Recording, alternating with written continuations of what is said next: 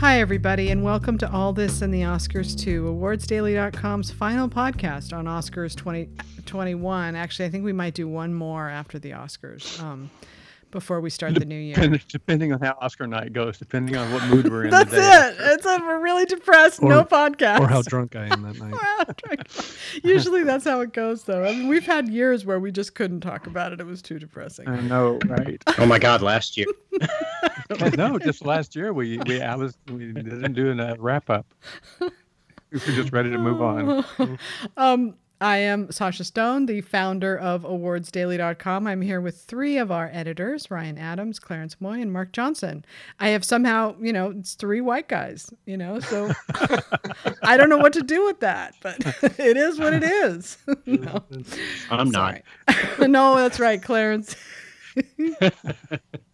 Clarence actually. And I'm not. I'm not straight. So how about that? Yeah, that kind of counts. The, I'm the one who's not straight. but Mark, Mark, I'm afraid Mark is. uh Yeah. Mark, you basic, don't belong. I'm the basic white male here. um, all right. Okay. So we're, what we're doing is the Oscars are Sunday somehow. Like this is like the weirdest Oscars because like April, they're gonna come out. They're gonna, you know, mm. uh, uh, uh, Steven Soderbergh has some kind of crazy plan in a train station. I, I imagine it's gonna look a little like the ASC awards. I don't know if you guys watch those, but it was like in a smoke filled bar, kind of like the smokehouse or some Hollywood, you know, uh-huh. bar. And he was just kind of walking around in a smoke jacket reading the, the awards. And, and somehow they're going to wrap the movies and the stars all in together in this scene. I imagine it'll be slightly less traumatic than it might be otherwise. Mm-hmm. Um, in a year like this, where none of us has any idea who's going to win in in any category, like it seemed like the race was set and then all of a sudden it seemed like it wasn't anymore. and yeah. and there are a couple of categories that I'm particularly yep. stuck on and I know you guys probably are too. So we can just um, talk about the ones that we're really really struggling with. Um, Mark, do you want to start with that?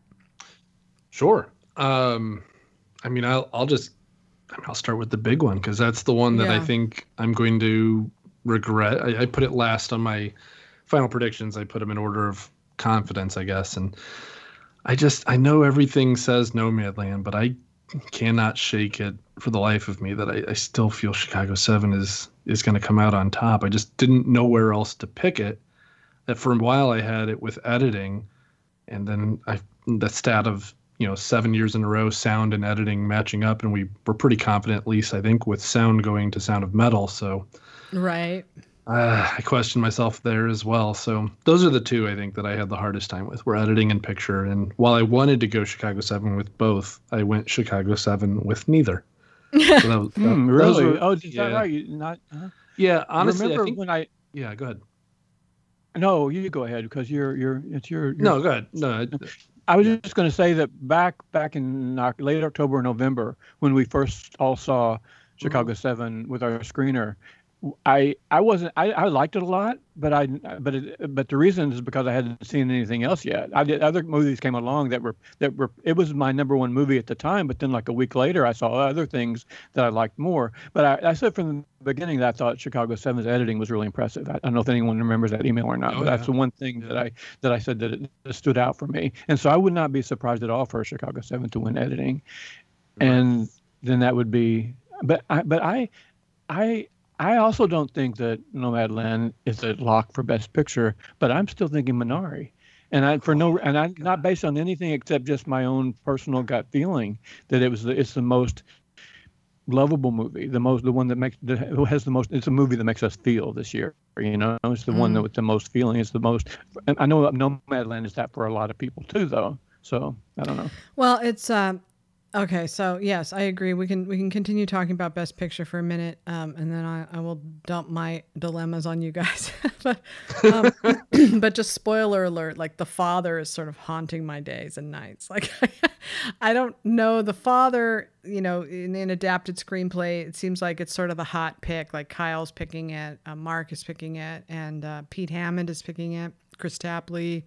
So it's like I switched today on our Oscar squad thing. I yeah. switched, yeah to the father. Yeah, yeah to the father. Yeah. So, and now that makes me think, okay, so it's got to win. But my own personal feeling is that it's t- I have two reasons why I'm not picking the father. One is that I feel like what they're doing with Nomadland and Chloe Zhao isn't about the movie. It's about her. It's about wanting to award this movie and make history, and because they like her and they like the idea of her winning. Now, the last time that happened was Kathryn Bigelow in 2009, excuse me, and she they did win screenplay. They won director, screenplay, picture, and editing. And so mm-hmm. and sound both sound categories that everybody was predicting avatar would win and and it didn't. It, it went to hurt locker.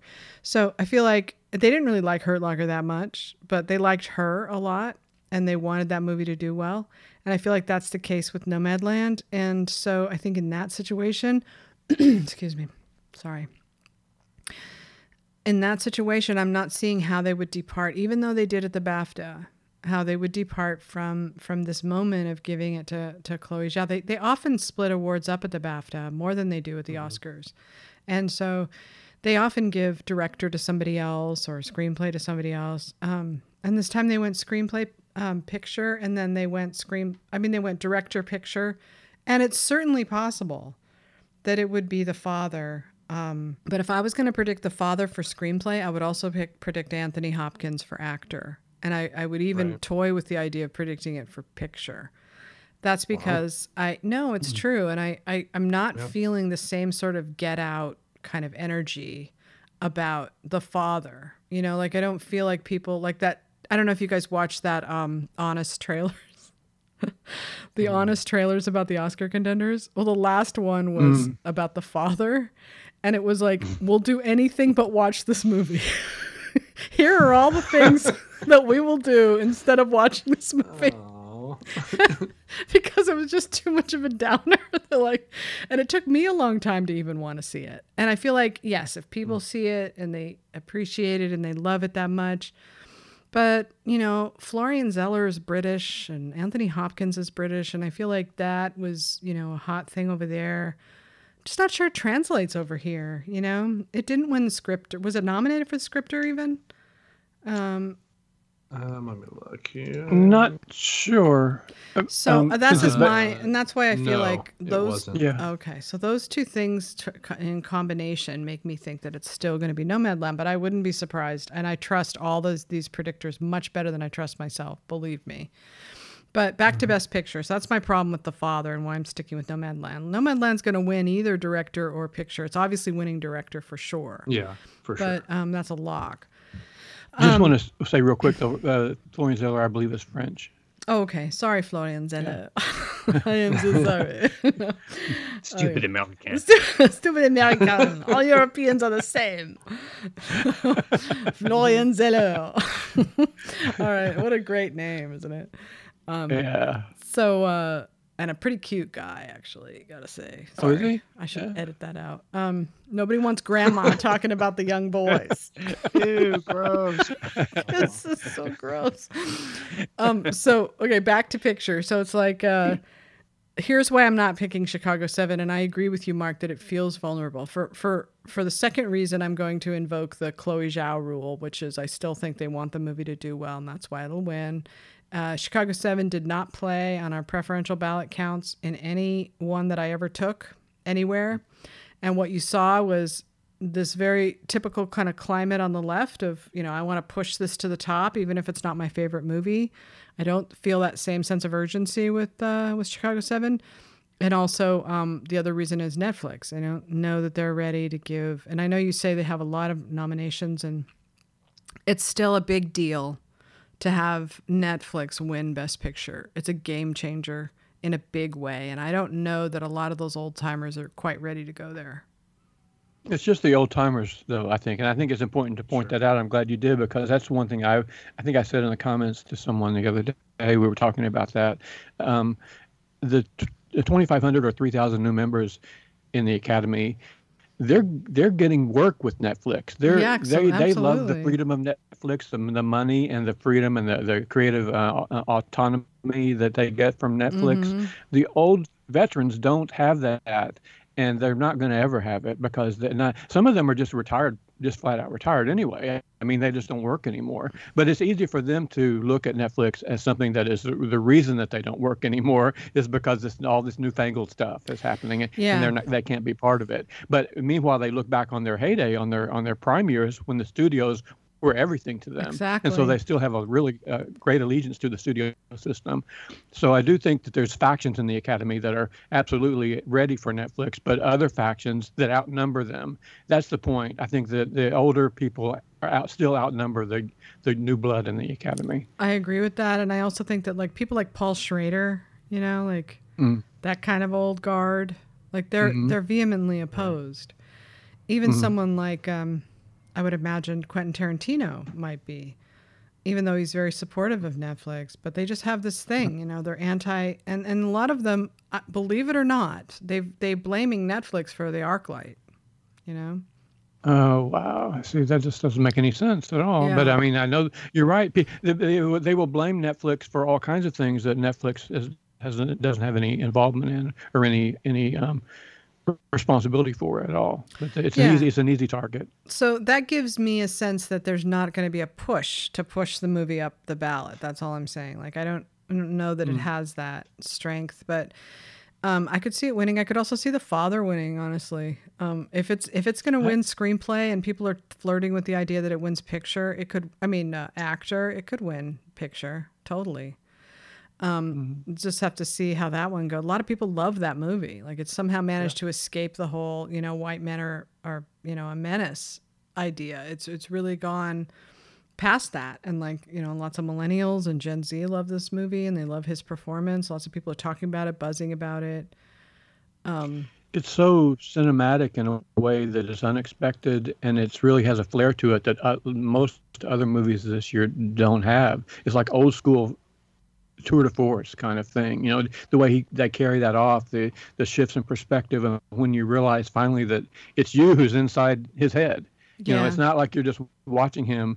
You're watching. You're he. You, we're watching the movie through his eyes, mm, and it's a very disorienting and disturbing thing to have that Very. happen to the to the audience, and so it puts us in the place of of a dementia of a know, person with dementia. Absolutely, it's a wonderful movie, and and I can Yeah. see that the writing could be deserving, and I would probably predict it if I thought that if Nomadland wasn't the BP winner, um, and it wasn't Chloe Zhao, like they Yeah. they have to beat Chloe Zhao. I think It's also probably number two on production design. It's probably second place in production design because of the way they shift the settings around to to Yeah.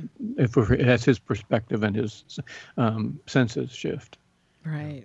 If I had a vote, I would have voted for the father in that category. That's my favorite of the five as for screenplay. But I think where I hesitate to, or- what maybe what made me stick with Nomadland oh, yeah. is the fact that you know I do. I, in the end, I went with it winning picture, so I, I felt like I had to have it there too. I don't know, and I think if Florian Zeller had been nominated for director instead of Vinterberg, that might have been mm, enough for me to, to pick it over, right? Yeah. But it's it's hard with him missing when Vinterberg got in.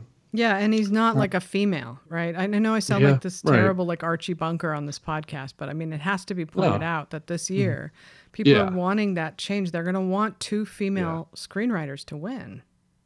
Yeah, which are mm-hmm. both nominated for director, Right. which is kind of neat, right? So Yeah. Yeah. I feel like that they're going to wrong say that. for it, yeah, maybe. they're going to say Yeah. best director isn't enough for her. You know, like that they're going to want. And I forgot that you pick, predicted uh, Nomadland Mark. Please excuse me for getting that yeah, wrong. Yeah, that's why I was wondering if you're talking about me or another. Yeah, no. I I'm like, was, and you're very polite not to correct me.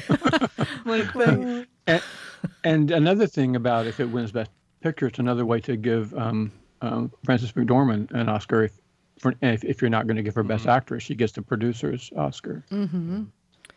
Yeah. So, um, just really quickly moving on, and then I'll I'll cede the center of attention, which is really hard for me to do, but I'll pull myself away from the focus of this podcast. But um, the uh, shorts are driving me nuts. They're just driving me nuts. I am having such a hard time with the shorts because um, right now the general consensus is predicting all three shorts to go to Netflix. That's Love Song for Latasha, uh, If Anything Happens, Distant. I Love You, Yeah. right? That's Yeah. animated short. And then the third one is Two Distant Strangers. Two Distant Strangers. Yeah. So these three movies are all on Netflix. I, I just find that to be Yeah. improbable. It's interesting. I didn't. I didn't take uh, the Look- love song Right. for. Do you- but- Do we really think that all of the Oscar voters are really that aware of, of what studio? Because I think the ballots are pretty bare bones. When I see a Yeah. ballot, they only see the title. They, they, I think even when I think even in like the cinematography uh, category, they only see the name of the movie. They don't see the name of the cinematographer on the ballot. Yeah. And the good thing And about Netflix is that they can just watch the movie. They don't have to go through all these Uh-huh. hoops and get on some site Yeah. or, you know, get a password or a screener. They can actually just watch it. You know, it's the upside. And Yeah. Mark, you picked um for that one, you picked uh for Doc Short, yeah. I picked a concerto as a conversation, which was probably my second favorite of the even of the shortlisted ten. Which of course the Speed Cubers was my favorite, which didn't get in, but um, I liked all of them though. Really, I all know. ten of the short doc shorts, and this this was one of my hardest categories too because I think this is the one category where any of the five could win, and I wouldn't be surprised Neither. right? I could see any one of the five winning. I don't know that there's another category that I can, you know, almost every other category I'd say, well, you know, like there's a Vanessa Kirby in there somewhere where you know it's not that one. Um, but yeah, it's the shorts are, are a little hard. I think I think for me, I didn't have as much of a hard time. I think with animated short film just because that one has been so talked about for so long, and the amount of you know mass shootings that have happened throughout the year and recently that puts that one very you know it's a very timely and topical subject matter and so is two distant strangers right? Two distant strangers is probably and i think i put this in my write up it's it's the most relevant movie of the year. You know uh, to represent 2020 there's probably no film that is more you know i don't know and, and i loved i loved it and i liked um feeling through as well but two distant strangers just stayed with me for a few days after seeing it It was really good. Um, the it's a very good. It's it's a more complete movie than the others. Like it's almost a whole Yeah. movie on its own. And um, but when you say people were talking about anything happens, I love you. What do you mean, Yeah. like Oscar bloggers, or do you mean? Um, no, even just even just normal like friends and family on my timeline on Facebook, people had seen it and you know were talking about it when it when it was first released on Netflix. It was a it was something that you know a lot of people saw and were like, "Oh my god, have you seen this? It's devastating," which it is. It's it's uh, you know it's very uh, probably the hardest film of the year for me to watch. That that subject matter is just like the scariest thing to me. So yeah. yeah, it was just even the common folk. I think were uh, taken by it. So, All right, so you've settled it. We were um, Marshall and I were going back and forth on that because there's another movie called Burrow, which is a Pixar movie, and that Yeah. movie is directed by a, a Okay. female animator at, at, at Pixar, and and they've been wanting to change up their numbers uh, regarding women. And so I just wonder how much of that movie is Yeah. going to get the the f- full force of the Disney mafia in the uh, in the Academy. Otherwise, I think it's got to be the other one that you're talking about. Because if it's if it's actually bled out into the consciousness, then it's going to definitely win. Because the rest of them are obscure, you know. the uh, the um, the one about the shooter. Sorry, the um, I'm co- totally blanked on the name. If anything Um, happens, if- I love you. Yes, it's uh, executive produced by Laura Dern. Remember Oh that? Oh my. Okay. Yeah. So So helps. we've got the David Lynch, Laura Dern, Nicolas Cage click. That's a big one. And uh, Ava Ava is producing one of the two. Yeah, A she concerto. produced concerto, which is the one Oh, right. that I. Uh. That's one of the reasons I went with that for Doc Short. But I'm then glad you any one of guys those have five. already. I'm glad you guys have already narrowed it down to what we, to to what you think is going to win because I thought we were going to discuss each one of them and I didn't do my homework. I didn't have time. Sasha, you got us links so that we could see all 15 of them, but I didn't have time to do that because other things came Yeah, up. no, and you so I'm really glad should- that you've reduced it to just the top most probable ones Well, because I think that I remember in the past we couldn't even we, it was really hard to find these. We, people couldn't Yeah. see them, and Yeah. a lot of times we I would make my choices just based on the titles. Yeah, or the you know? trailer. And yes, it. yeah, the trailer or the titles, and you could do Yeah. surprisingly well that way. well, You here's the pretty much, thing. you Here's know, the thing to remember. and just by the titles, con- the Concertos of Conversation is a great title, and I would have chosen that one just on the basis of its title. Well, here's the here's the thing to remember about that movie is that it's it's the one that's not like the others. Like the others are really hard hitting, depressing films, and they might split up the vote. And a concerto movie Yeah. is light and fun, not light and fun, but it's it's it's pleasing. It's a pleasing experience. It's not traumatic like the other ones are. like Hunger Ward is traumatic to Yeah. watch, and Colette, Colette. is Oh, Colette's- incredible. That one that one got me a, a lot. That's my choice, my personal liked choice, Colette a lot. you know, to win. But they're all good. Like I could, I, I, I Yeah. can't even. Yep. I think Latasha has a really, really good chance of winning there because that really is high profile. Yeah. Um, yeah. you know, so I think that that's that's it's between. I mean, I don't know. Forget it. Like just It's between it- all five. Yeah, no, throw the dice. It could be any of them. It really and I would I would encourage anybody that hasn't seen the doc shorts. The, these are you know I, I'm not a huge fan of the short films honestly on usually, but the the doc shorts this year were all very good and even I would encourage you not only to see these five but look at the other five that were shortlisted that didn't get in. Yeah, Uh, And again, a lot of them can be found on Netflix. They're so- wonderful. The the If- hung I mean, Hunger Ward is just devastating, and and it you'll Oh, never. I mean, it's hard to even sit through that movie. Yeah, but, um, that was rough. So the thing to remember about the shorts is, for me, it was easier to predict to them when the voters were mandated to watch all five and they were quizzed on them to make sure that they watched Oh. them. And they changed that rule now, so they're harder to predict because it's back to the way it used to be, where um, you know anything can win and people can like Ava DuVernay's friends can all vote for a movie without having watched the other four. And so that tells me that that movie has a really strong chance. I might change mine. Right now, I think I have uh, Latasha, but I might end up changing it to the concerto movie. I might. I don't know. Yeah. I'm so I lost. think it's one. I think it'll be one of those two. Yeah. But yeah, So moving on to uh, live action, like I, I don't 100% agree that, that it's a lock for Two Distant Strangers. I think it is No. probably like a 90%, but I also think Feeling Yeah. Through has a lot of buzz and it it's being predicted by Dave Yeah. Karger and, and, you know, other people are predicting it. And I think that it um, it's an incredibly moving story and it has the first it has a very rare like um, i think he's blind and deaf actor starring in it.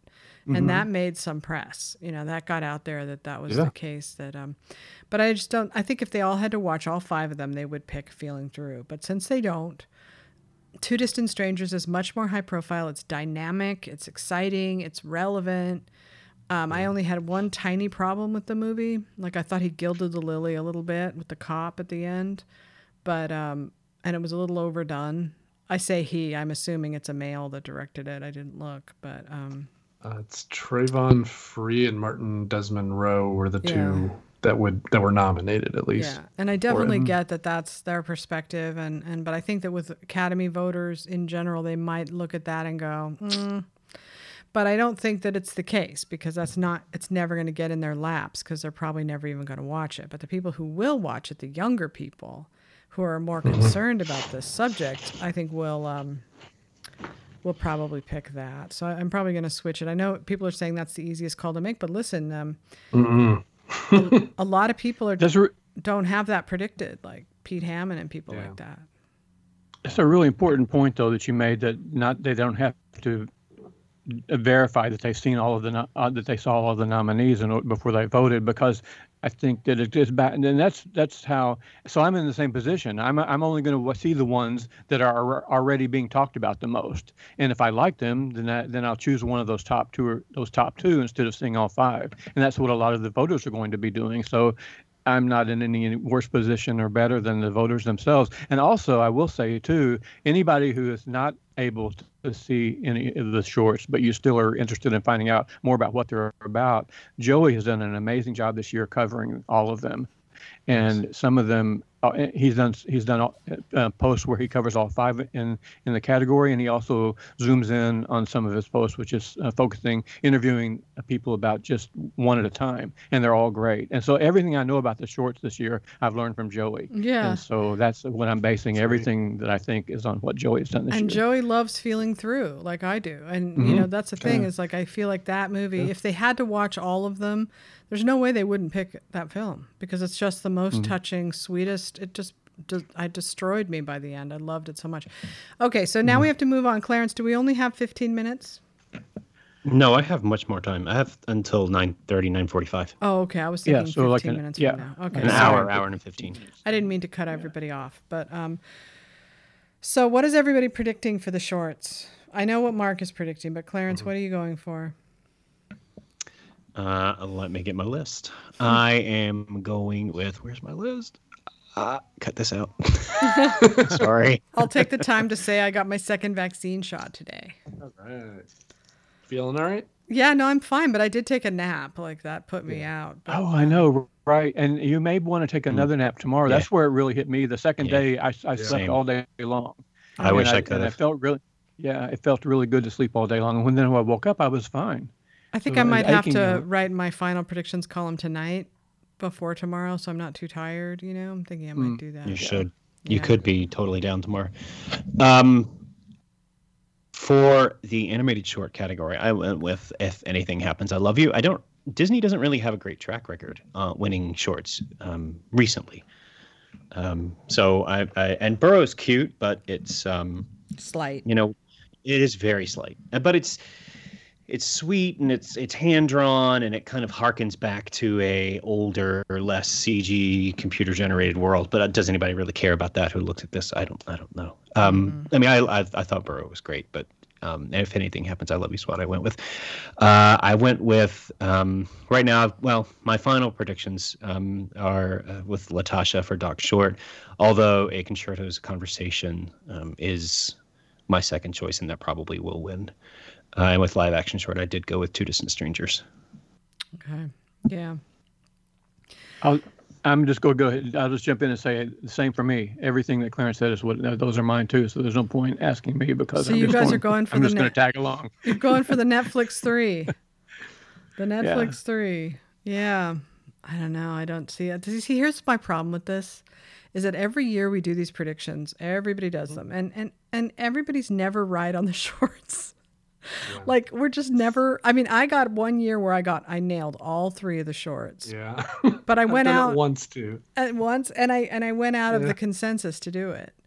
So it's like it's not like the consensus yeah. always gets it right. They might this year, you know. Yeah, I don't know. What is the consensus, Latasha or? It's yeah, it's the three. The okay. Netflix three okay. are the three. All right.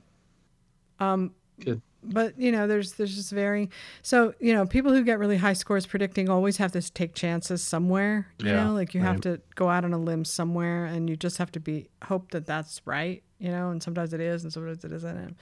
But this year there's just no noise. There's no way to tell. There's nothing coming back that we can judge this on you know except each other. So it's like the ultimate echo chamber. So it might turn out that's true it might turn out oh, that we're man. all wrong about everything.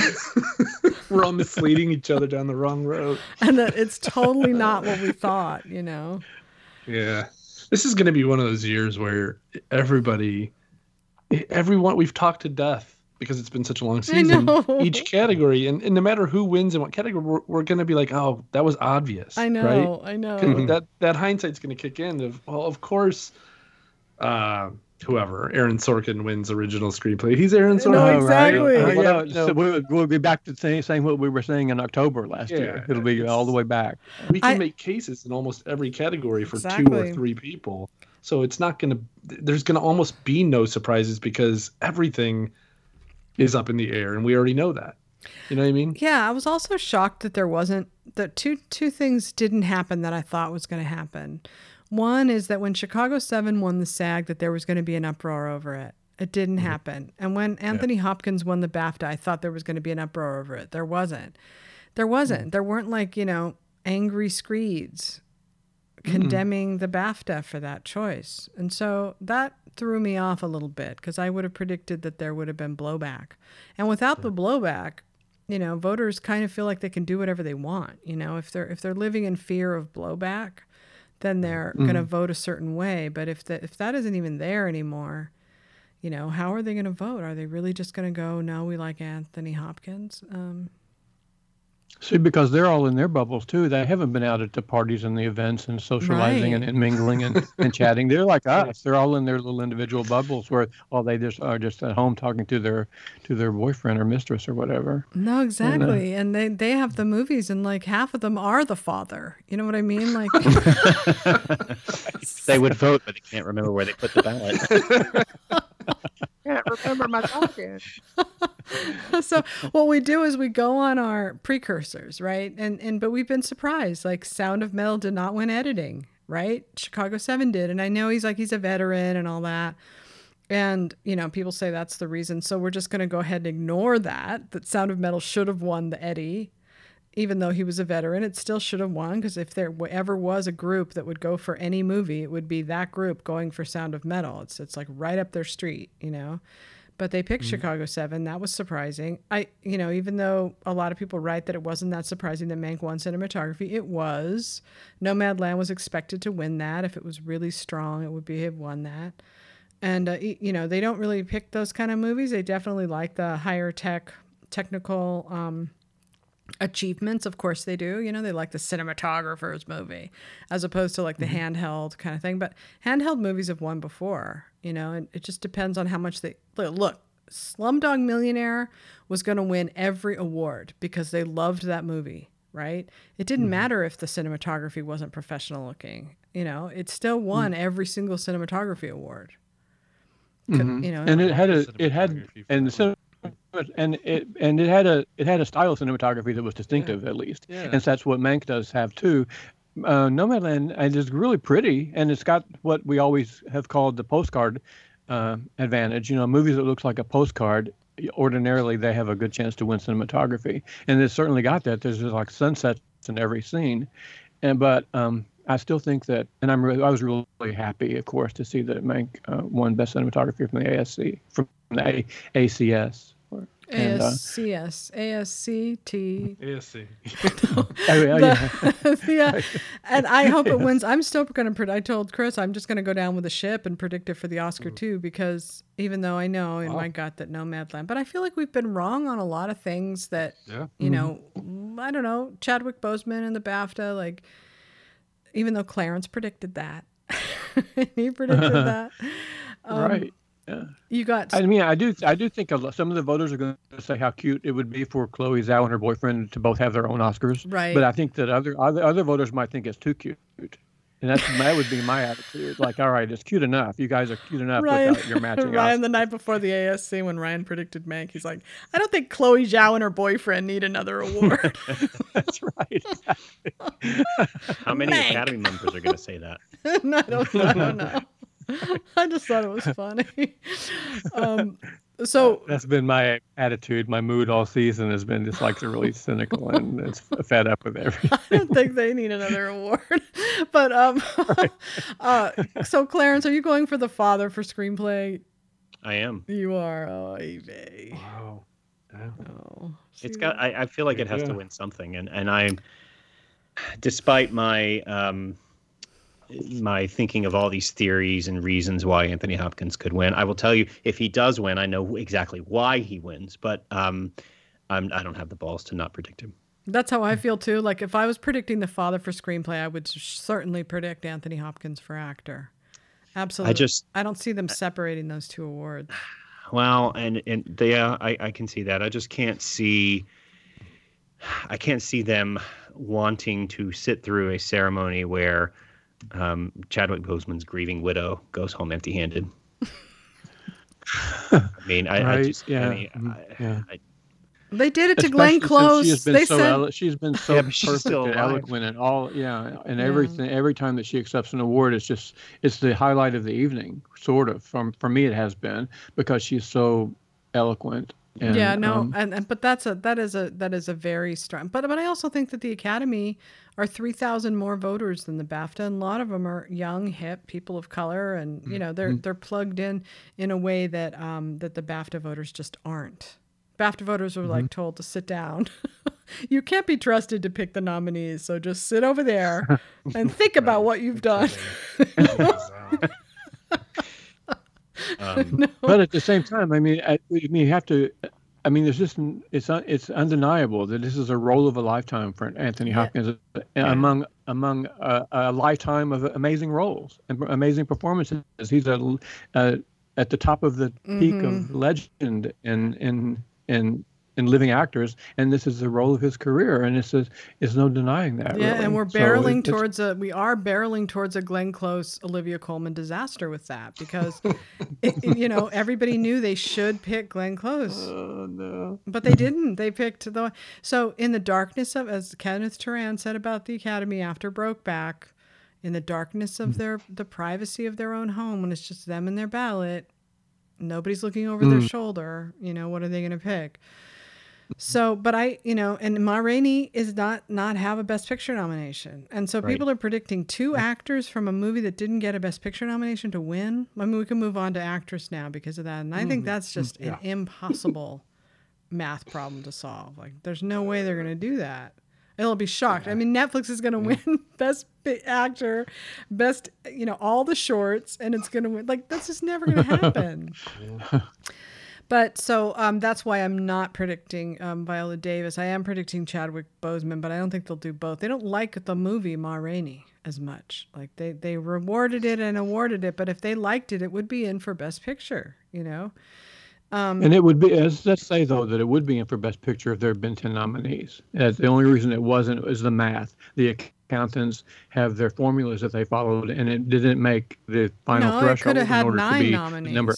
It could have had nine nominees, and it could, and even on our poll, yeah. our poll didn't even put Ma Rainey up high. That's true. List, yeah, so. I have to. See, yeah, you're right about that. Even the even the internal um, poll that uh, the uh, ballot that Rob runs, it didn't make it into the top and ten. I know they like Viola Davis and they they love Chadwick Boseman, but I feel like if they're going to give Chadwick Boseman the award because they have to, um, and they're not going to give Viola Davis the award because they have to. Like they're not going to do it twice. One of those picks is going to be a pick that they think is somebody who they love and deserves the award. I'm not saying they don't love these performances and these actors, but I am saying that you're talking about toppling, let's just say Carey Mulligan and Frances McDormand both have Best Picture nominees. One has a Best Picture frontrunner.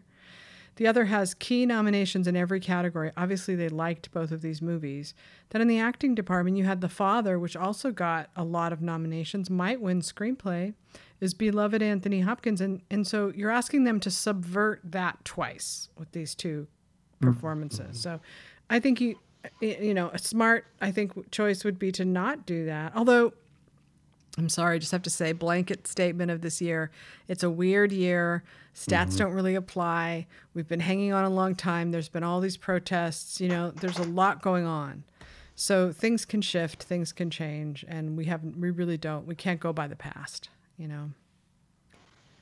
Mm. So. I'm still going for Carey Mulligan for actress. By the way, I mean, uh, not that anybody cares, but but I'm I, I, I when you know when I usually by February or late January I make up my mind and I don't that's it for me. I don't I don't do this last minute the two two days before the Oscars. I'm not still fretting about it. I've already I don't change. You know me. Yeah. And so I she's been my she's been my best actress choice for month for months now, and I, I'm sticking with her. Um, Pete so. Hammond is also picking Carey Mulligan.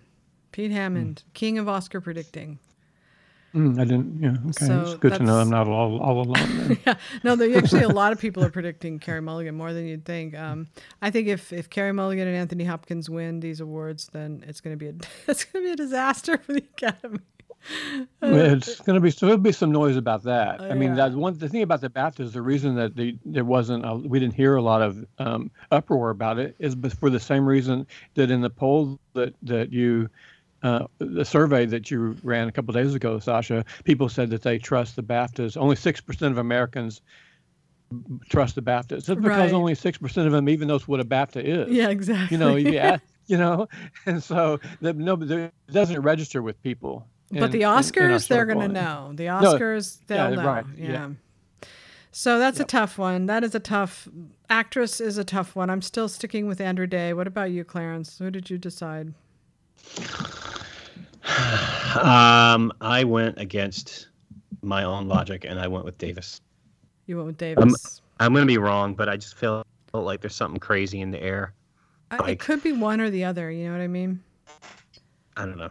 I don't know if it'll be uh, both, but it might be. I have a hard time going with Day because that film got no other nominations. Right. Uh huh.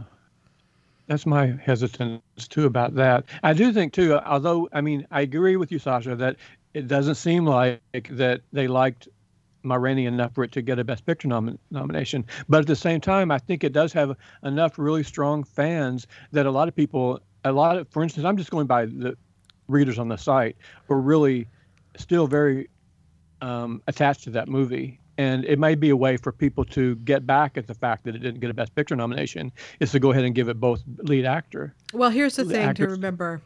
We talked about this last time, which I told you my theory about Andra Day and the three of them and Andra Day winning. Um, the thing is that the Academy, there's going to be two kind of forces, two forces driving Best Actress, right? One is going to be to make history, make change, and the other is mm-hmm. going to be, you know, to pick the movie and the performance and the actress that they like. Remember, I used to do that thing where they, you know, it's like likability of star, likability of role, likability of movie. Like they they go on those 3 mm-hmm. things, and they need at least I think two out of three of those, right? So, likability of role, nobody has that better than Billie Holiday, right? She's got mm-hmm. that. Likability of star, they don't really know her that much. Likability of movie, they definitely don't have that. Carey Mulligan, likability of star, check. Likability of character, iffy. Likability of movie, they like it, right? So that's she's got two. Viola Davis, likability of star for sure. Likability of character, probably. Likability of movie, no. Right. So to me, and Frances McDormand, likability of star, yes. Likability of role, yes. Likability of movie. So that's she's got three. But I'm still not predicting her because she already won two Oscars, and I don't think they're going to give her a third. But yeah. you know, mm. other than that, I think Carey Mulligan and Frances McDormand are going to split up their vote, and I think that uh, Andra Day and um, Viola Davis are going to split up their vote, and it's just mm. going to depend on who has that extra push to get them over. Right. That, we said that last time too. That, that these these four names are in a, such a tight cluster that they are all probably within maybe 150 votes of each other. Right. And so it wouldn't take only just 100 votes in any direction for any any of the four to, to pull ahead of the rest. Yeah, because they're all neck and neck. So the two things that'll be pulling those votes will be wanting to make history and not and pick up like like the SAG voters had five actresses to choose from and four of them were white and one was black and they all they picked the black actress right so i, I feel like mm. that's the that's that's the uh, motivation they they want they don't want it to be 93 years of oscar history and only halle berry has ever won that's a shameful stat that they want to fix right i know that yeah. they mm-hmm. do they want that to that's why halle berry is on their ad you know like they want this mm. change mm. to happen they want history to be made and that will hmm. motivate them towards I think either Viola Davis or Andra Day. Yeah, but that just gets us back where we started from. You know. So and you where... made a. Re- go ahead. Go ahead. No, you.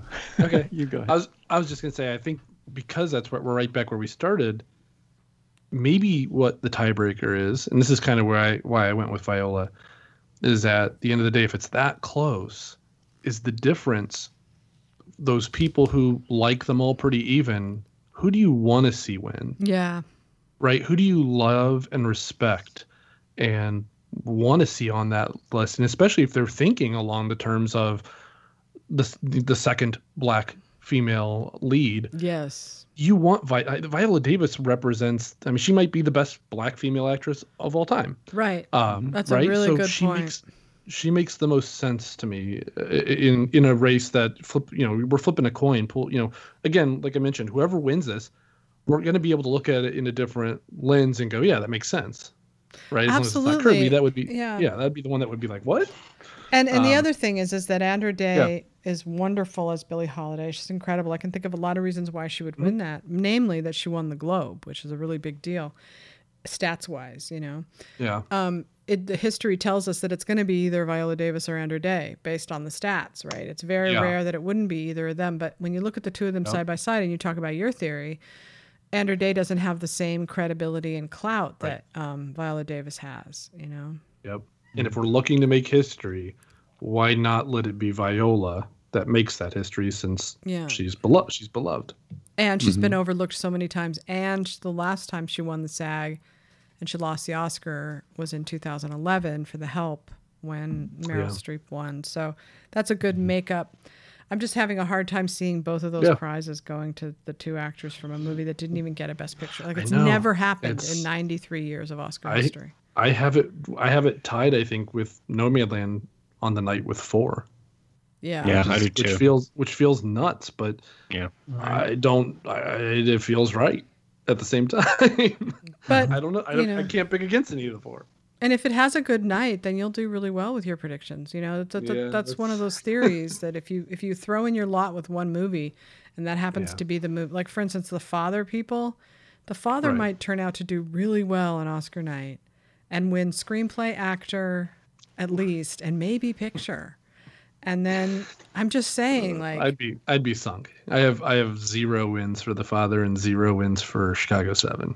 yeah, So it's just one of those things sound right. where you know when we're tallying up the contest at the end end of the season it's always the people who love the movie that wins the most that do really well because they just pick it for every category you know um, and so they, they put it in places that you don't think that they're going to like you're saying production design ryan the father like Mm-hmm. it could win that you know it's and it could win editing you know could. Yeah, if that starts to happen early in the evening, then we know what's going to happen later on in the evening. father could just come in and sweep the entire thing. You know why? Yeah. Because the other movies are splitting up the vote, and the BAFTA contingent will drive the father through. You know, I still, I still, and I put this in my piece as well. I still think there's a narrative where Chicago Seven wins Best Picture and nothing else. Like I, mhm. I think it, I think it's that kind of year where, uh-huh. and, and I know what you're saying, Ryan, and I think in, in normal years we'll we'll be able to you know be able to tell what's happening, but I don't even know that that's true this year, because you know Father wins editing. I'm not going to think it's winning picture. If it mm-hmm. wins screenplay and actor too, then okay maybe, but I, I don't know. I, I think it's it's just going to be such a and, and look in the end it might even be just predictable as hell. Who knows? But it just feels oh my God, can you imagine who's? yeah It's all, right. and the Oscar goes to Olivia Colman for the father, oh and the Oscar goes to wow. Anthony yeah, Hopkins. okay, so if that happens, then you're right. I'm I, I will be thinking it's winning. I just I have to gauge like, you know, I, I have no I have no way of measuring other than the parasite the parasite stat, which is that if it takes people a really long time to watch a movie and they love the movie, then you're not going to start seeing those wins until the end of the race, you know, because people finally catch up with it. And if they're putting 'cause it it- off for some reason because it's too depressing or whatever, and they finally watch it, and it's the last movie they watch, and they're, oh my God, I love The Father. But what I don't see happening, and I could be wrong, is I don't see it just winning a single adapted screen. Like those kind of single screenplay wins usually go to like star writers, you know, that can't be denied. People like Jordan Peele for Get Out, you know, where they just, or Spike Mm-hmm. Lee for, for that movie that he won for, or or something like Promising Young Woman. or Promising I- Young Woman. Which I yeah. have just winning one Oscar for screenplay. and she's a, she's she's known as an actor, so she that's a perfect kind of thing for to win just that one award. But the father is an obscure pick for screenplay, like just out of nowhere, you know. It would have to make so much history though, because I mean, l- literally zero from the guilds. No producers guild, no directors guild, no SAG, no ACE, ineligible for WGA. Even all the other like art directors and production, you know, costumes, like nothing, nothing. And it wouldn't have Right. beat Nomadland if it had been. If both of them had been in the WGA, Nomadland would have won that. Probably it won scripter. It won Right, scripter, so- and they were in the. I want to give it, you know, uh, Borat won that award, right? Yeah, yeah, yeah. one WGA. Yeah. So uh, there is not one- to criticize the way that the people who handled releasing the father handled decided to handle it, but if they had handled it differently, if it had, if it had been more available to more people and more buzz had been built about it in November last year instead of waiting until February before everyone saw it, it, we'd be looking at a whole different story this year. I well, think. exactly. go ahead. I think Judas and the Black Messiah too. I think Yes. those two films had too late of a release, or else we might have a different. Especially, Ju- I, I think especially Judas and the Black Messiah. I think we might that Yeah. might have won Well, uh, so an here's earlier release. here's the thing to consider that we should think about as we're heading into Oscar night, which is that we've been doing this during a time of um, extreme micromanaging by the studios, and a lot of it is based on buzz and hype and parties and film awards and stuff like that. But there was a time when the Oscars were more about the movies people saw and liked and voted for. And I feel like there's going to be something of that going on this year where it's just between, like mm. whoever was saying it, Ryan, I think it's just going to be between them and the movies. And there's not mm. a lot of, they don't have any other influence other than the social issues that are going on around us right now and, and how much heat they're under and pressure they're under that they're feeling that but you know they're going to be just falling in love with movies without any hype built around them and so you have to at some point sit with yourself and ask yourself honestly what are the movies that i think are really good and are standing out that if i was you know voting i would vote for these just because you love the movie like for no other reason you know and i think if you do Uh-huh. it that way you can see how the father could do really well on oscar night my theory Right. Uh-huh. rental yeah If we're, for, and even though people, even though people might have, when they when they found out what it was about, they might have dreaded sitting down and watching it. But it's also, for for the subject matter, it's incredibly gr- riveting and entertaining It too. is In a, riveting. in a dark way, you just can't take your eyes off it. I No. mean, it's just fascinating. I showed it to, Even though to Michael finally. He, he would put it off forever and he didn't want to. His dad had went through dementia and he didn't want to watch it. And, and, um, and he, you know, two movies that he saw late that he came away really loving and that's Sound of Metal and The Father, both of those. wow. So, um, yeah. We've had four or five really excellent movies about dementia in the past five years, and none, none of them comes near nailing what it is like for the hmm. for the person and the family the way that the father does. It's it absolutely It's devastating. Yeah Um, yeah it's exactly the way it is. But you know, as I'm thinking about this, and I'm thinking everybody loves Sound of Metal. It's only going to win sound, maybe editing. Everybody loves The Father. It's only going to win screenplay. And then Ma Rainey, a movie people all don't love, is going to win four Oscars. Like, um, I know. I don't know. That doesn't sound right nothing to makes me. sense. Yeah, it doesn't sound Yeah. right because if they love the movies, they vote Uh. for the movies. You know. I yeah. I don't know. No, I have no idea. Me either. I don't either. I just, I, I almost wish that I just couldn't predict this year. You know, like I'm just Yeah, gonna right. take myself Can we out just of have it. a buy a buy season? like let's just move past it. It'll all be over soon. so I need to find a way to just um, get through it and not and get my ego out of the way. Like you're not going to do well this year, just Yeah. accept it. You know, Right. Pick, pick whatever you want and bomb out and have a terrible. You're like 14 out of 20. Ah, 14. yeah. It could happen. You are, you can always fall back on the fact that you you were the num- you were the number one person in, in the Gold Derby for the nominations, right? Yeah, I tend to do better Yeah. with nominations than with wins. Yeah, you, you always have that. If anyone brings up 2000, 2020, you can you can just steer the conversation to the nominees away from the winners. So But- that's the real. That's the nomination stage. Is the real. That's the uh, real prize. uh, right? yeah, Besides- that's the, the real, to me that's, that's a real skill. As, Yeah, as we saw from that predictions content or predictions chart of the best predictors where Mark came in at like number five or something. I was way down the list. Like so I don't think people look to me and think, Oh yeah, she's really good at predicting the Oscars. I think they. I know they do. Well, Absolutely, they shouldn't because and when it comes to this sort of thing, like I, I feel You- like I'm just won it a couple years ago on Gold Derby, I think, right? With No, uh, I, I only was it- missed two. Yeah. yeah. I would love to have another year like that, but Yeah. I, I don't know that this is going to be that. I, I feel like I'm overthinking it by now, and I can't quite get myself Yeah. to the. That's the Green Book year, right? That you did that. Yeah, I think so. Mm, yeah. And it, it's it's Yeah, always a two good year ago. when your heart isn't involved. If your heart is involved, you tend Right. to do worse. You know. Yeah. And Yeah. with the shorts, my heart is involved in all of those dark shorts and live action shorts. So that's that's a tough one for me. That might explain my 17 for the the La La Land year. Exactly. right. And if you were oh, somebody who loved Career Moonlight,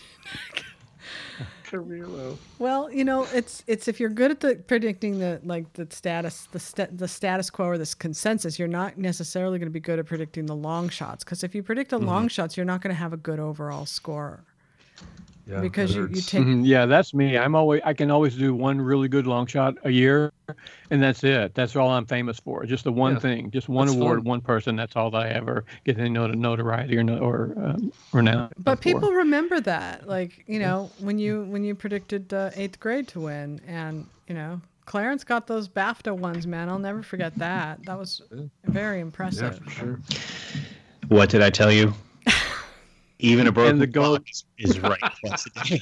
Even a broken clock. Hey, it's better to be a broken clock and like be well thought of. But um, so we pretty much the race is is mostly settled. I mean, you know, they have them at Gold Derby. I, you know, uh, Joyce Eng, who's probably one of the best predictors, she has Andra Day winning Best Actress, but she also has the father winning screenplay. Okay. And she's going for the Netflix three for shorts. Um, the trial of the Netflix three. um, uh, not many people are going for trial at the top. You know, there are some. Tom O'Neil, Tariq Khan is going for that. God, I'm gonna be so. Am I the only person who's thinking Minari could win Best Picture? No, no there's not. there not are people who do. Okay, I didn't. I just on Monday morning I might end up trying to I just be remember I'm the guy who said that Rosamund Pike was going to win that Golden Globe. That's been my only thing. You know, Rosamund Pike won a Golden Globe. That's the only thing I got right. No, it's so year. good though. You're so good at those predictions. Um, Minari, if it had won the SAG ensemble, I'd be more. Mm, even then, mm. open to it. Yeah, I think what what killed me this year was WGA, because if if Chicago Seven had won WGA and ACE and SAG, I would definitely be picking it to win picture. So WGA either screwed me or saved me. Yeah, I I would predict be yeah. more amenable to predicting that if it wasn't a preferential ballot. Yeah. It, it could win on a five ballot for sure. It, it, would have a chance, like it did at SAG. But with the preferential ballot, it doesn't have a chance of beating Nomadland and Promising Young Woman. Both of them will be higher on the list, and even Minari will be higher on the list than Chicago Seven. Chicago Seven's number two films are going to be the important thing. Whatever people who like that movie pick for number two, whatever people pick for um, um uh, Judas and the Black Messiah is number two number three those those movies that are going to be the least vote getters they're the ones that they're down ballot like when i did mine or when when uh, marshall and i did the one on facebook the last film to drop out was minari and it dumped a whole bunch of votes onto nomadland and that's mm. how hmm. nomadland pulled yeah. ahead of promising young woman I can see that. I mean, ordinarily when we try to guess, like, okay, if it does, if the, the movie that drops out, who's going to get those ballots? Ordinarily, I don't. I think that the, that they're going to be split all over the place. But I can really see the Minari votes are going to go to Nomadland because they have the same. They're in the same register, the same key. Exactly, you know, and same... and Nomadland is.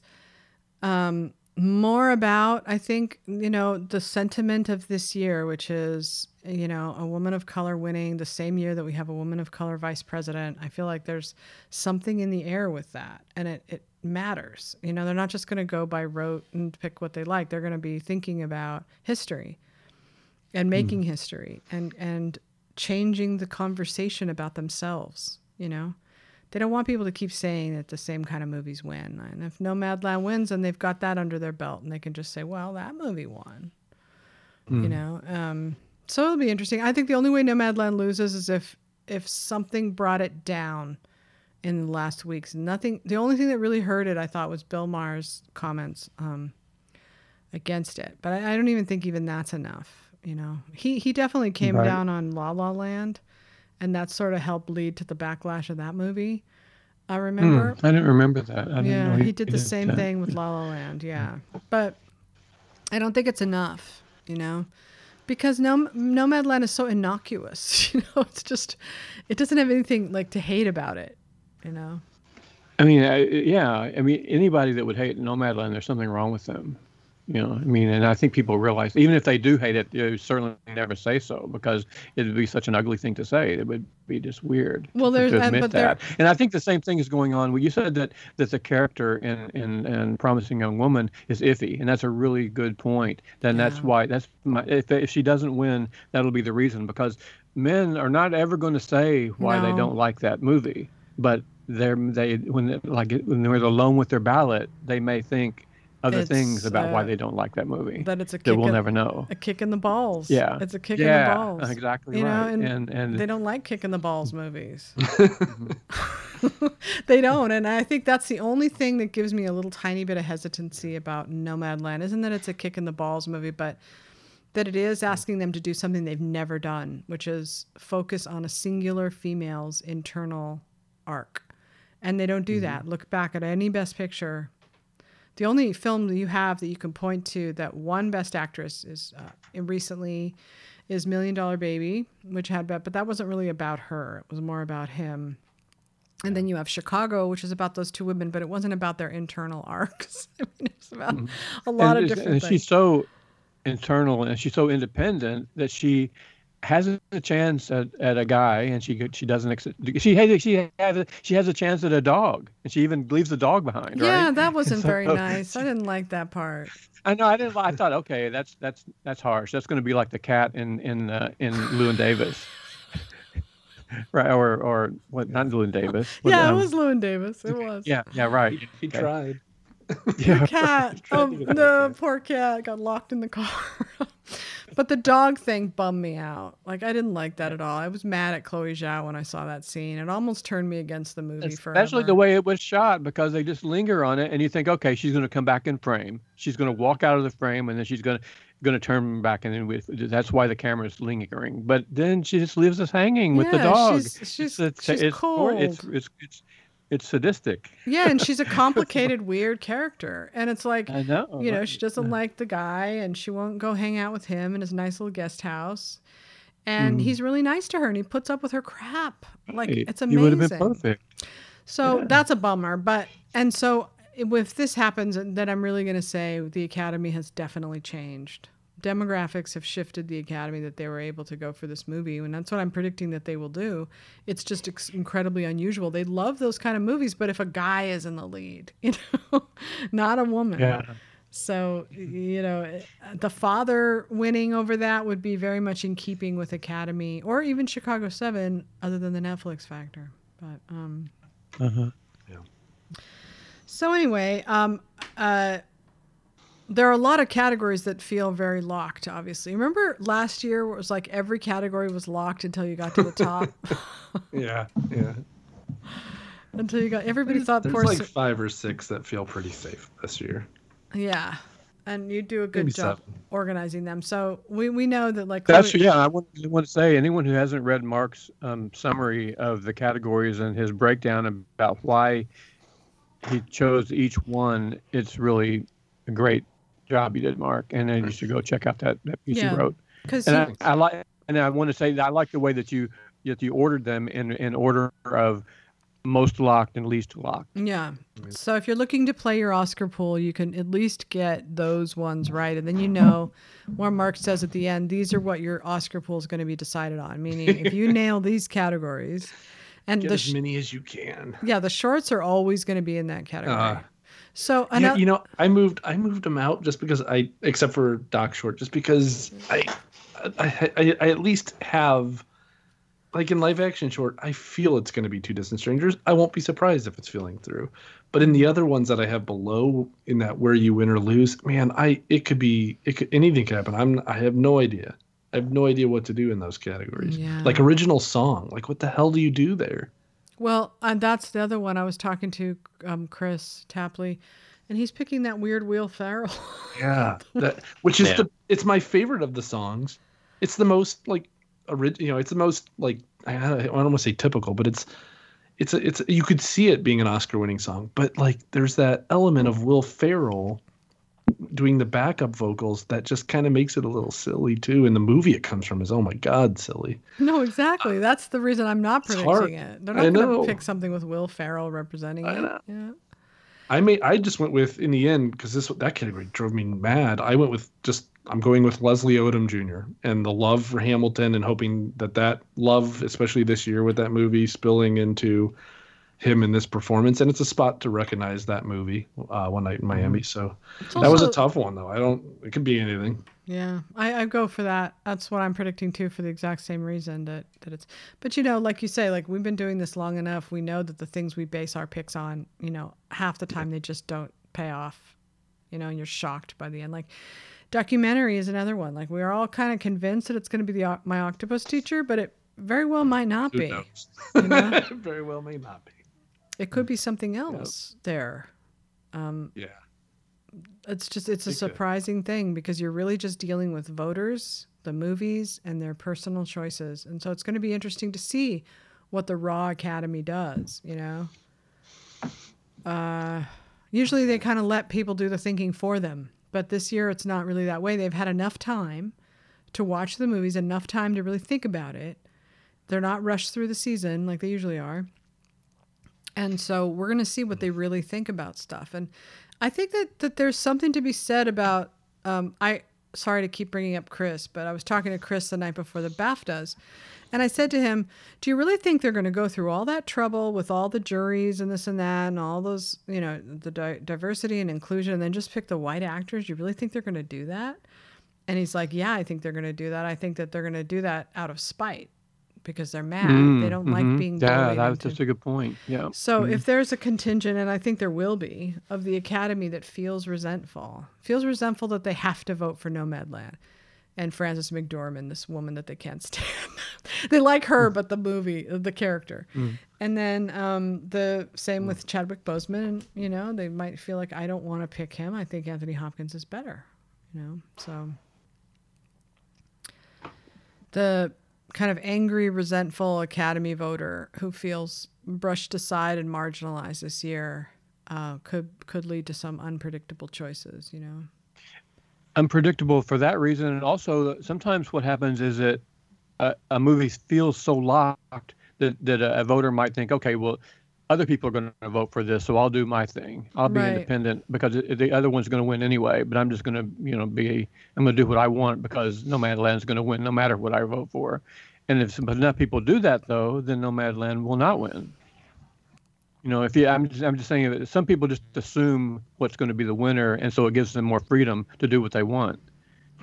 But all of their assumptions may be wrong, or more, more than so many people might feel that would do that. I don't know. Never, never mind.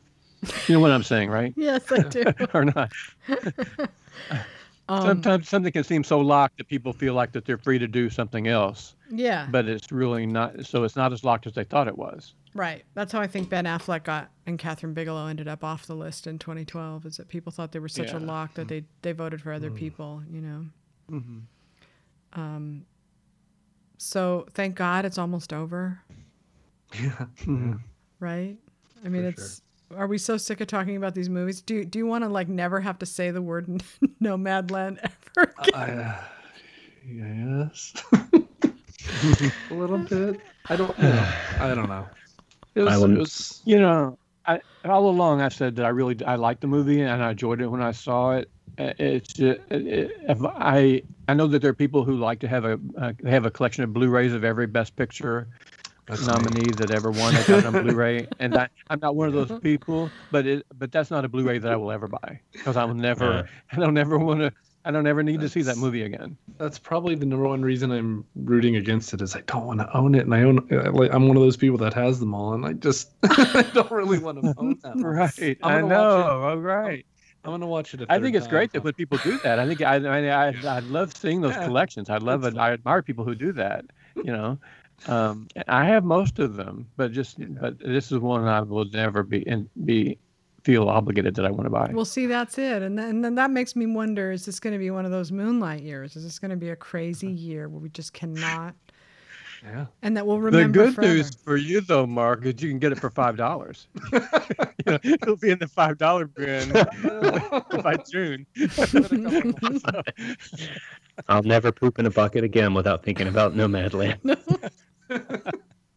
That's the other thing is that I think that I know nobody agrees with me on this, but I really do think like the dog excrement in Roma really hurt that movie. I don't think it would have won anyway, but I think that people, humans, Americans especially, we fixate on scat. Like it just weirds us out, you know, and I think that uh-huh. might hurt Nomadland a little tiny bit, but not enough for me to change my prediction.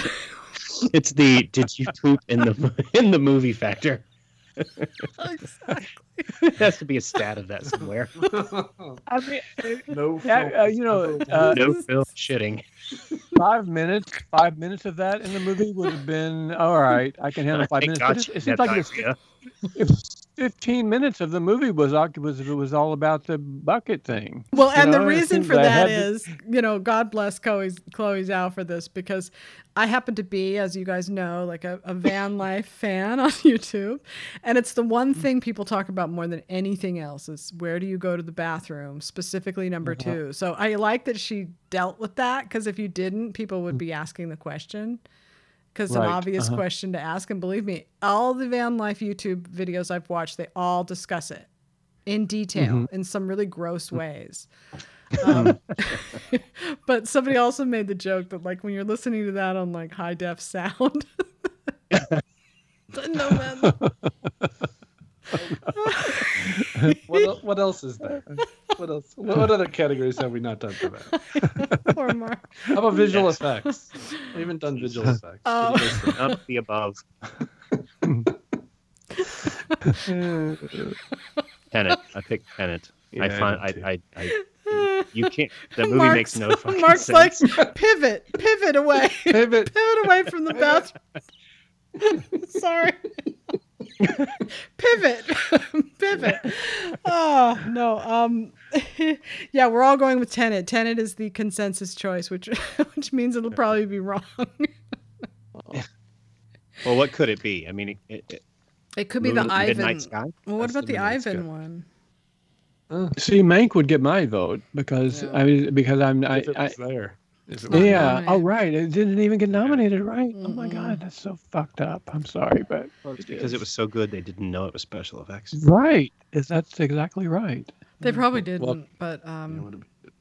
What about the uh so let's just go I want to do I want to do something unconventional since we do have actually some time that I mm. know mm. the listeners will like and cuz you know we can continue doing this but you know basically all of our predictions are going to be on the site tomorrow I have to write mine, and then we're gonna have this big predictions chart, and we have the Oscar squad going up, which is all of our predictions. So you know you, you can come to the site awardsdaily.com and read that.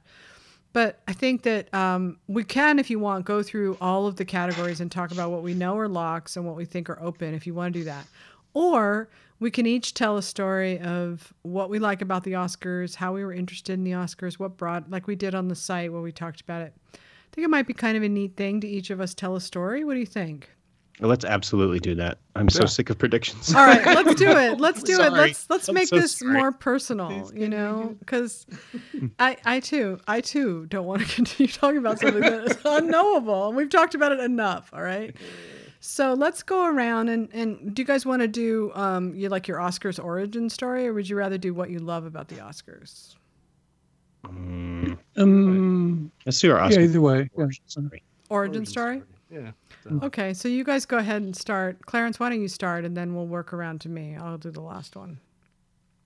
So the first time that I remember the Oscars was the year that I think uh, Michael Dukakis was running, and Olympia Dukakis won for Moonstruck, and I was watching it with my parents, and and she, you know, made a she didn't make a political speech, but she said something about go to caucus essentially. She didn't say that, but it was something to that effect. And I remember my parents being like, because my parents are extremely conservative, and I remember them being like, ah, they shouldn't talk about politics at the Oscars. Yeah. And I was like, okay, well, I don't have no idea what any of these movies are, but that's okay. And then like, I remembered um, my parents used to go to these uh, um, farming. My, I grew up on a farm, so my parents used to go to these farm um, meetings, and um, they had I had this little tiny like three inch black and white TV that had a that went off of like a radio antenna, and I remember watching the year that Ghost was nominated because I loved Ghost, mm. and I was hmm. sitting in the back of their car in like a parking lot, locked in the car, watching the Oscars on this tiny little black and white TV,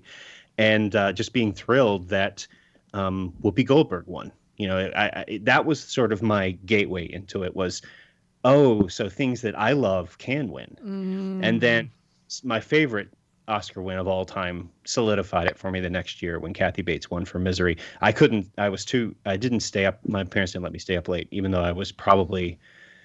What was that? 1991. I was I was 15 or 16. I had gone to bed um, because it was a school night, and uh, we had recorded it. And my mom, who never, kind of, this is kind of a. Uh, I'm going to try to say this without getting emotional, but my mom never really kind of um, interacted with me on that level. On, on a film level, it was more my dad that did. And I remembered um, she had recorded it for me. And then in the morning, she got up before I did and she fast forwarded it. She knew who won, but she fast forwarded it to that moment so that when I woke up first thing in the morning, I could go downstairs and play and find out who won. Mm. And, uh, and seeing Kathy Bates win was just, you know, I was hooked after that. Like it was just such a, I had such a an, an emotional reaction to it because I love that performance. I love that book. I love that movie, and uh, uh, you know that was that was it. I was I was hooked after that. Mm, it's a lovely story. Okay, Ryan. I mean, I'm, I, uh, it's re- uh, related to my parents too. My parents were movie lovers when I was growing up, and was, I was always the kind of kid who was always interested in what was forbidden for me. And there were movies that my parents would take me to go see, and then there were movies that, that they would go see that I had, had a babysitter that would have to stay with me, right? And those were the movies I was most curious about. I, and those are the ones I wanted to see. But this was the the the, the awkward period between before even Blockbuster was around. So if you didn't see a movie at a theater it would eventually come to TV, but it would be edited and it would be it was but everything was PG by the time it was on TV. And so I never I knew I would never I felt like I would never get to see what my what my parents were, were seeing. The movies that they went to see that I was not able to see, I would never ever get to see those. And it made me really curious about what those movies were. And I so I would you know I was a library I was a we I was within bike riding distance of the library, and so I would ride the bike to the library. And then one of the very first Dewey Decimal System numbers I, I memorized was 791.43, which is the movie section of the of the mm-hmm. library. And I've had that memorized all my life. You know, you go to 791.43; those are all the movie books. Wow. And they had a lot of movie books, but they had only have one Oscar movie uh, one only one Oscar book in the Academy Awards, and even it only it ended at the Godfather year. That was the last that was the last uh, year that that, it, that they had, and so I started to try to fill in. I wanted to make I wanted to have a record of all of the Oscar winners that, that weren't covered in this book, and so I got a little um, three by five metal file box, like recipes, like for recipes with little three by five recipe cards, you know, like they used mm. to have. Hmm. And I, I started to make and I got the tabs and everything, and I started to make cross indexes of all the movies that won. I would keep track of it every year, and I built a little index for myself so that I could cross reference all of the winners and see. It was a it was an obsessive little thing for a kid who was 12 years old to be doing. It was a very strange thing for a 12 or 13 year old kid to be interested in, and but and so and these were movies I thought I would never see. But then all of a sudden, when Blockbuster and and, and VHS tapes came, it was like a whole new world opened up to mm-hmm. me. But before that, though, the the public library they they screened old movies um, from the 40s and 50s, and and I was like the only kid who would show up for those. There'd be a bunch of oldsters who would show up in the, for these uh, 16 millimeter films. They would show at the library, and I was like the only teenager who would be there, you know. And but those were grown up movies that I could see those were the adult movies that weren't yet rated R that I could see, and so I was interested in those movies too from a young age. One more thing before I quit, my father worked for an oil worked for an oil company back then. He did shift work, and so some nights, so like once a month, he had a week where he would he would be at work from 11 o'clock at night until 7 in the morning.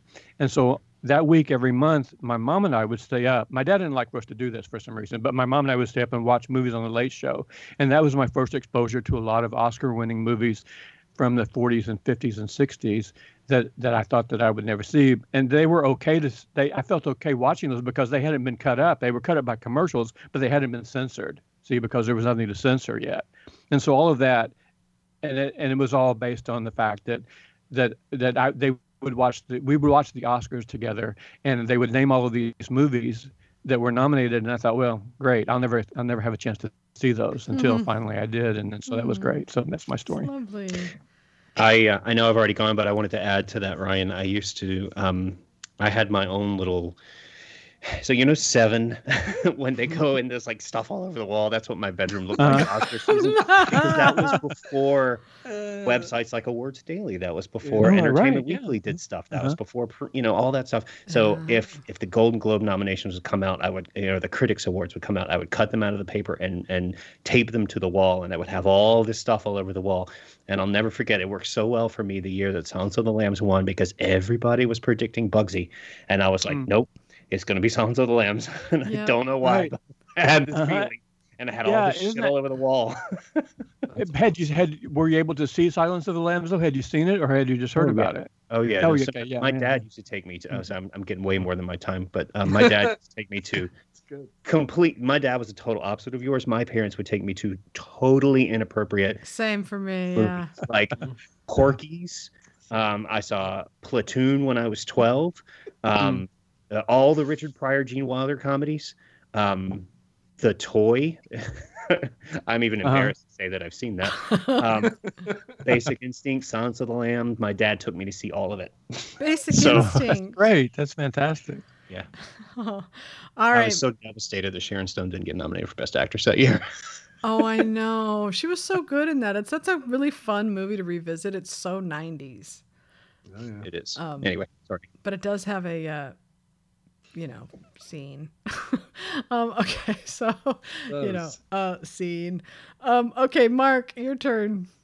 All right, so the common thread is parents, right? Because mm. that was the same for me. Um, growing up, both my parents were very big into movies, very different kind of movies. My mom was is a very uh, Catholic person. My dad is into the Porky's uh, type movies and you know uh, Exorcist and all the all the ones that you probably wouldn't want your nine year old kid to see. But my dad somehow my dad let my talked my mom into letting me see Alien when I was mm. about nine, and I I remember watching the gut busting scene through the holes in my blanket because I was so terrified I had the mm-hmm. blanket mm-hmm. up over my face and I was like peering through it and I that's where I fell in love with movies, and I was just like, oh my god, that was ama- that moment was amazing, and you know, shortly after that, you know, there, there was a little journey in there with you know between my mom showing me things like Sound of Music and West Side Story and films like that. My dad was you know into like Ben Hur's his favorite movie of all time, and Lawrence of Arabia and Exorcist, like some some of the classic type stuff. Um, but in time, you know, between the two different styles of movies, eventually, my mom was a huge Tom Cruise fan, and she used to tease me that I looked like Tom Cruise when I was real little. Mm. And in 1988, um, Rain Man was up for Best Picture, and so that they they my mom finally kind of let me stay up late. She was a big fan of Tom Cruise and Kevin Costner, and so she let me stay up late to watch the Oscars. That was the first year, and it was really neat because I had seen that movie earlier in the year with her, and uh, and actually, I think Mississippi Burning was also that year, and I had seen that. Um, and you know, that's kind of what got me into the Oscars was getting to watch that with her and my dad. And then the next mm. year, um, both Tom Cruise and Kevin Costner had films in 1989. I think uh, Field of Dreams and uh, Born on the Fourth of July. Mm-hmm. So my mom was extra anxious for me to stay up, and of course, neither one won. Um, and it just became kind of like a tradition a little bit from there until you know, and I, would watch them each year and never really thought about predicting them. Just kind of enjoyed watching them. Which God, I miss those days of not caring about what won, but just seeing what won. Seriously. Um, but in 1997, I started um, dabbling a little bit with the predicting, and one of my friends told me about this restaurant called Damon's, uh, which I don't know if you guys have on the West Coast, but it's uh, like a rib place with a clubhouse that has all these you know big screen TVs and they play sporting events. Well, they were having like an Oscar contest um, on this. Like you have like one of those boxes at your table that you push the button of what you think's going to win.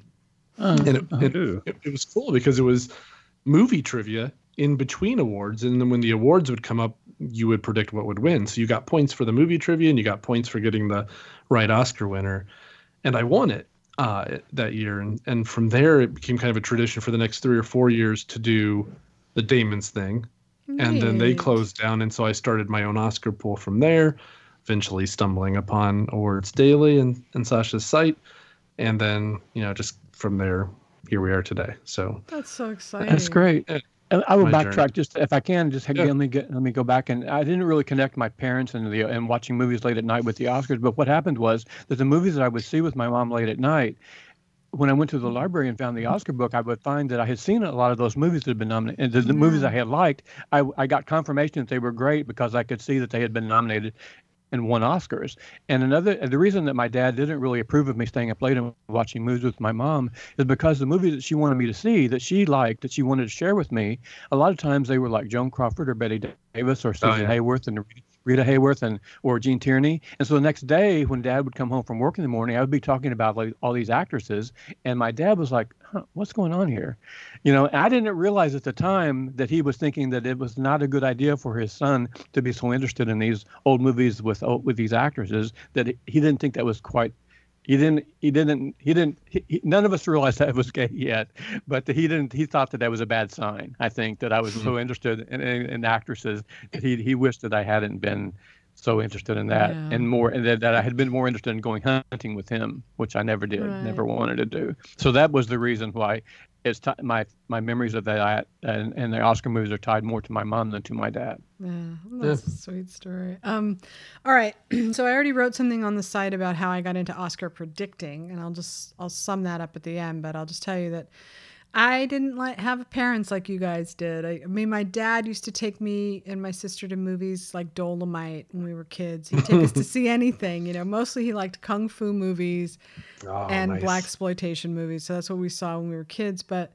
somehow my sister and I became um, immersed in old movies on TV, like RKO movies, anything mm-hmm. with Humphrey Bogart. We collected mm-hmm. these little kids, you know, but we were collecting everything about Humphrey Bogart, Ginger Rogers, Rita Hayworth, you know, Bing Crosby. Like we knew everything about all the old stars. That was sort of my first, you know, um, it, the first thing that happened to me where I became obsessed with movies.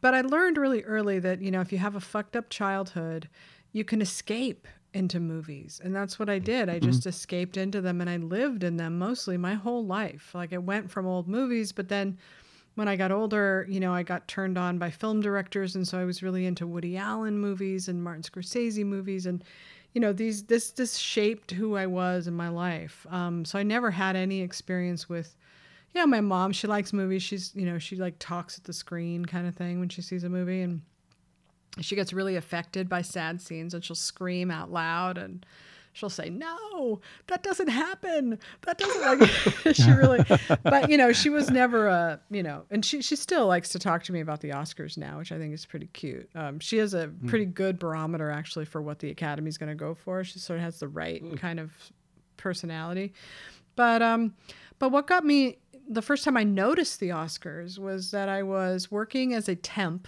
in 1991 at a uh, as a receptionist basically at this terrible place where I had like affairs with everybody who worked there, might I say, as an aside. But um, but one day I happened to um, uh, and not all of them were married. I'm just saying. No, I'm just kidding. Um, so you were Jennifer Lawrence's character in the Silver Linings Playbook. kind of, except not that pretty. But um, so anyway, Silence of the Lambs was playing in the, the multiplex, and I went down and saw it with my friend, who's still my friend on Facebook. I saw this movie. I was completely blown away by it. I went I went out, I got two of my friends, I brought them back and I watched the movie again. Then I watched it again a third time and I'd never watched one movie other than when I was a kid when I used to watch, you know, my sister and I were movie nerds so we'd watch like Star Wars and Jaws like 10, 20, 30, 40 times. but as an mm-hmm. adult I hadn't really done that yet. Um, but but you know, Silence of the Lambs I thought was so good that I wanted all my friends to see it. And so same thing happened to me, Mark, with that movie is that the first time I really became aware of the Oscars is when it was up against Bugsy, and that was when I really tuned into it. And I was like, okay, Silence of the Lambs is going to win this. There's no way Bugsy's going to win. And and having that pay off, even though as we know now, like yes, it won the DGA, and and we it'd be an easy call today. But back then, mm. you know, there was really nobody to sit there and track all that stuff like we do now. Um, so, but it was it was exhilarating to see a movie that I absolutely loved win Best Picture, and that Mm. really did. Clarence, it's like your thing with Misery, which I love, and I love the performance, and I love the book too. Um, it was the same sort of experience. It was like, wow, they picked the movie that I thought was the best movie instead of the Oscar movie that everybody said that they were gonna pick. You know, I like Bugsy too, but um, but so then I didn't really get into predicting until much later when I when I predicted Titanic to beat um, L.A. Confidential, and that was really what hooked me into predicting Yeah.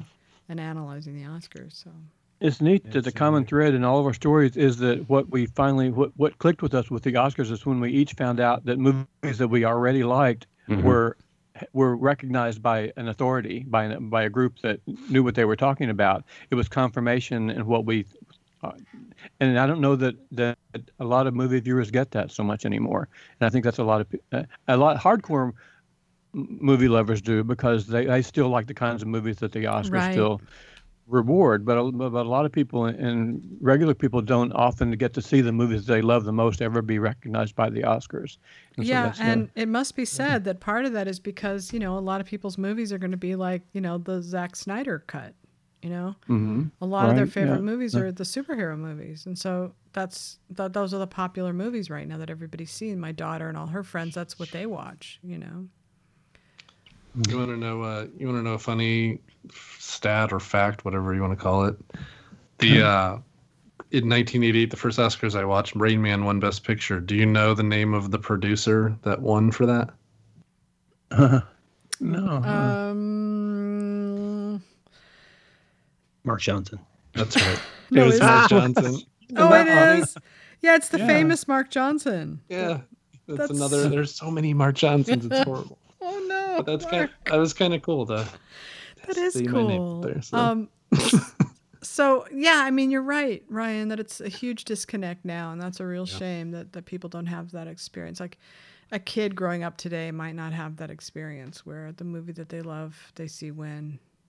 The But you know, I'm still surprised, still so surprised and so impressed by there's there's some there's some people on Awards Daily that I that I get the impression that they're like in their 30s or 40s, but they're in their early 20s and they know so much about movies and so much about movies of the past and also they're really in touch even though they may live in other countries where the movies are not even that accessible they are so in tune with everything that's happening there's still hardcore movies lovers out there just like we were when we were kids and they all seem we all seem to one way or another have found Oscar watching Awards Daily. Like when I first came back home to the states from Bangkok, I was I, I had never had a computer before, but uh, so when I came back in, I think it was like 2004.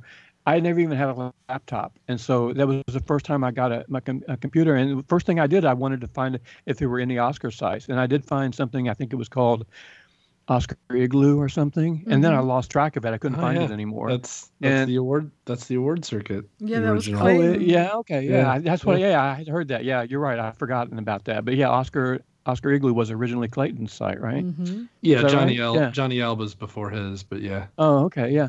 And so I lost track of the the the website for, and so I just started surfing around, and just by just by chance I stumbled across Oscar Watch, and then uh, and so many people do that and find a uh, find a home at your site, Sasha, where they can get together and have a community that is just really amazing and a wonderful thing, really that you created. and they used to, not anymore, but uh, now they, they still hate me. do. They still do. I've though. Yeah. outgrown the uh, the internet, but um, but the one cool thing that I am proud of is that I really was here kind of first, and I really did Yeah. sort of help with with a couple other people, helped kind of develop the vocabulary and the language of seeing the patterns in the past and looking up, tracking the awards and putting them on my site, and you know they started to explode. There were more awards popping up every every year, new critics awards and stuff, but.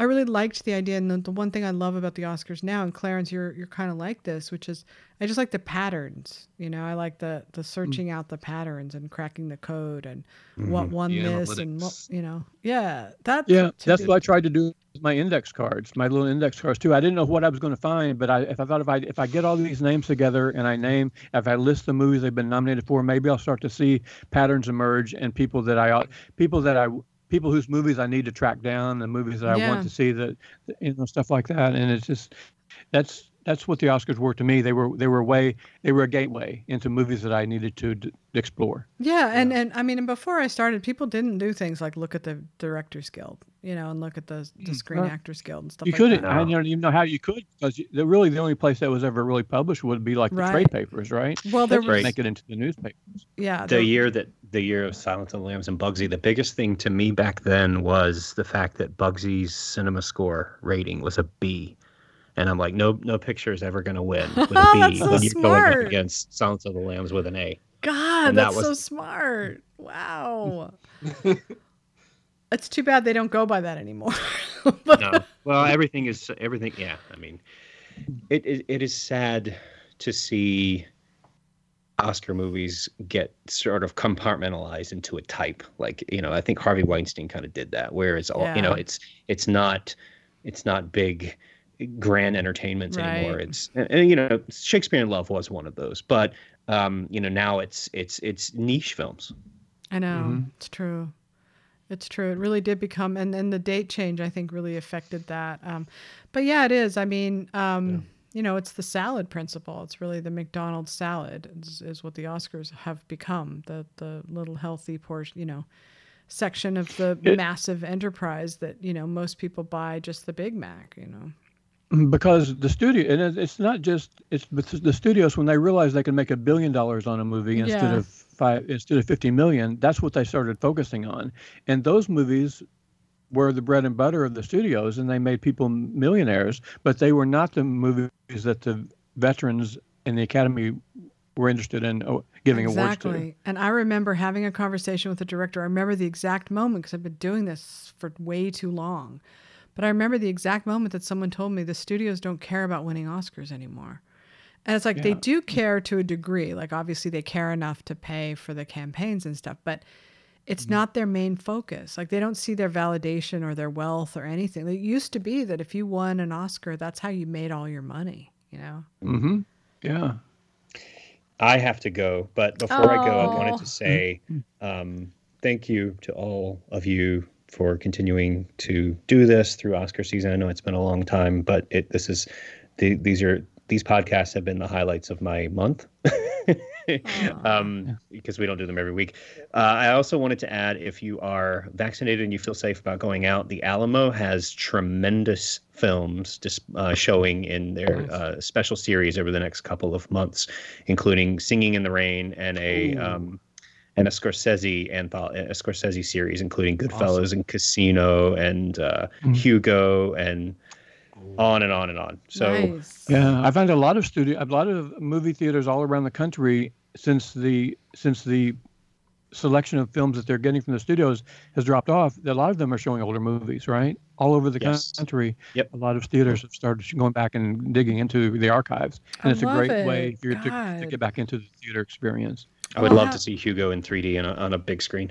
Yeah, I'm gonna start yeah. looking around and, and see if the there's best. now that I have my vaccine shot, I'm gonna go out and see some movies. Yeah, let's get back out again.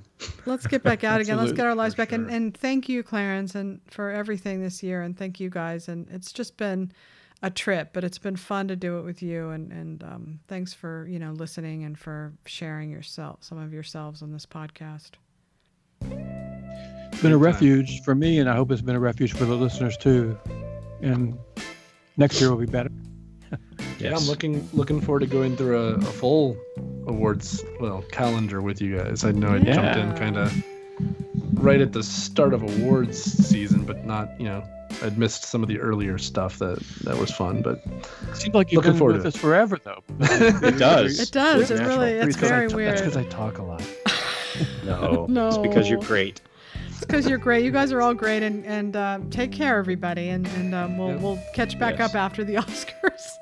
Right, and the and the Independent Spirit Award started 15 minutes. oh shit. so okay. covering All that. right. Yeah. Okay. Yeah. Bye Bye bye everybody. Good night. bye everybody. Hey, Bye. good night. Bye.